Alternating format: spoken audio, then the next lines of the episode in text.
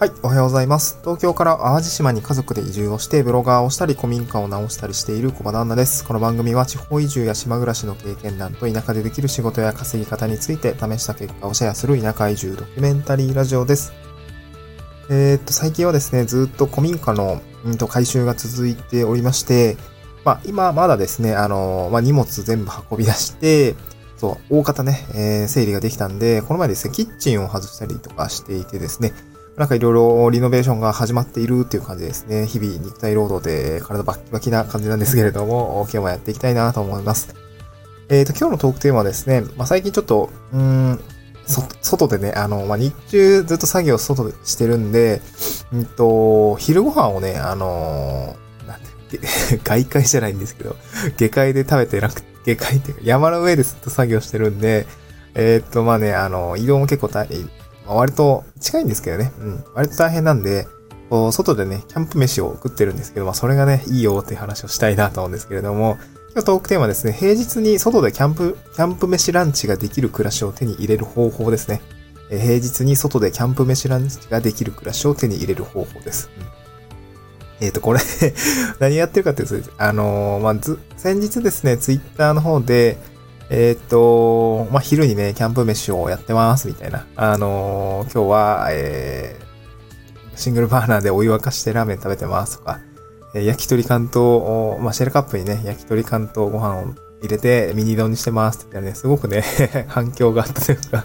反応がありました。なんでそんなにいいねがつくんだろうと思ったんですけど、まあやっぱりその、キャンプっていいよねとか、まあ昨今のアウトドアブームというか、みんな多分こういうことがしたいんだろうなっていう感覚があって、えー、なんかすごくインプレッションじゃなくて、いいねがついてるのかなっていう感じがしましたね。うん。まあ僕だったらいいねつけてると思うんで、なんかその、そう、キャンプっていいですよねっていう話にしたいんですけど、まあ、今日はね、その、まあ、そういう暮らしをどうやったら手に入れられるのかっていうところを、えっ、ー、と、ご紹介したいなと思います。で、前段ですね、あの、今まで私がどういう人生を歩んできたのかっていうところなんですけど、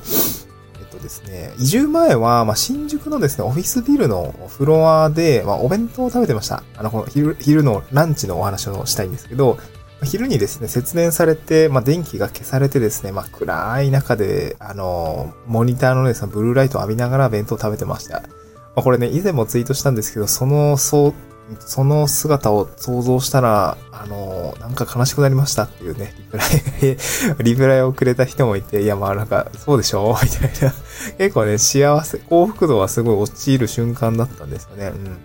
でね、本当に雨とか降って曇曇ると本当に真っ暗なんですよね。本当に真っ暗で、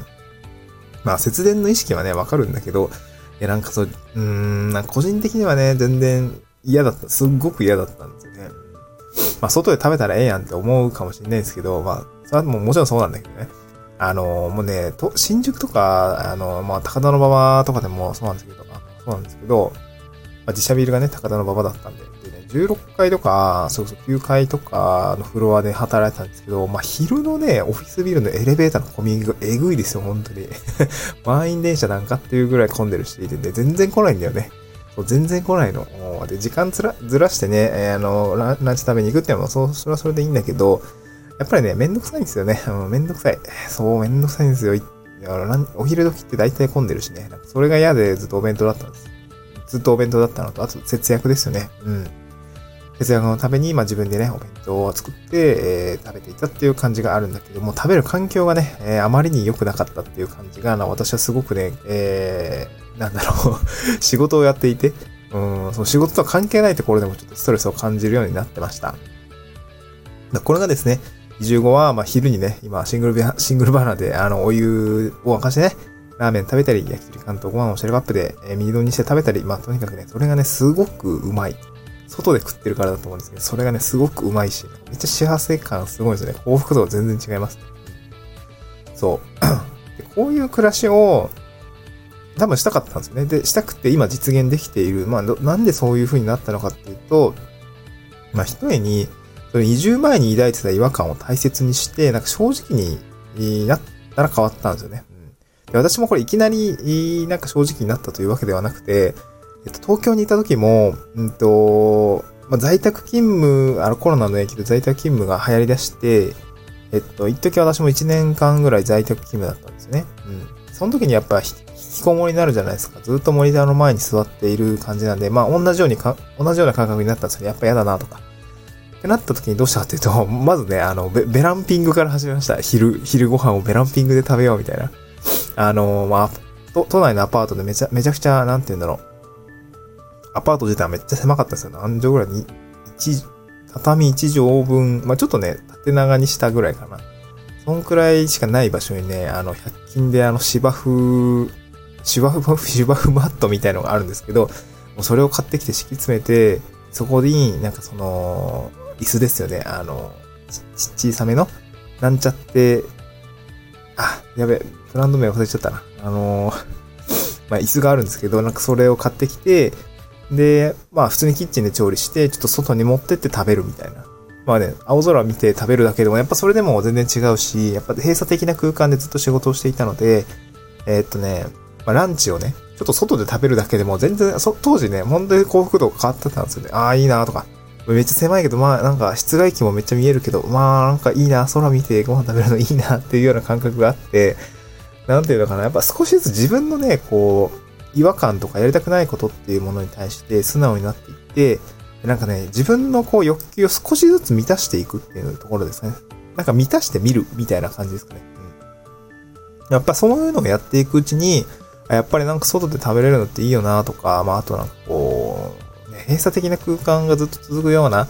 あとまあ都心部での暮らし、まあ満員電車とかね、そういうのも嫌だったっていうものに対して我慢するとか、なんか忘れるとかじゃなくて、少しずついいように、なんか自分の違和感に対して、あのー、忠実に行動していくっていうことをやってみたんですよね。でそれが結果的には田舎暮らしの移住に発展をしていって、まあ、移住相談とかもしっかり受けてみたりとか、えっ、ー、と、あの、東京のね、有楽町の、